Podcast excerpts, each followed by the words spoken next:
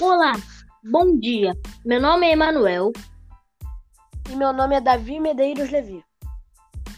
e hoje nós vamos apresentar uma notícia que ocorreu no dia 4 de novembro de 2020. Às 5h28 da madrugada, a instituição de Jornal da Noite recebe a notícia que se trata sobre uma espécie de tubarão nunca vista antes que destruiu um navio no qual haviam 17.093 pessoas. A comunidade científica o apelidou de Megalodon.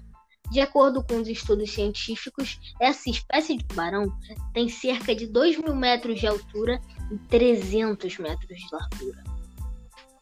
Dentre as 17.093 pessoas, apenas duas sobreviveram ao ataque.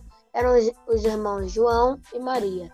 De acordo com eles, disseram na hora, eles nem pensaram duas vezes em colocar suas aulas de apneia em ação para sobreviver ao ataque.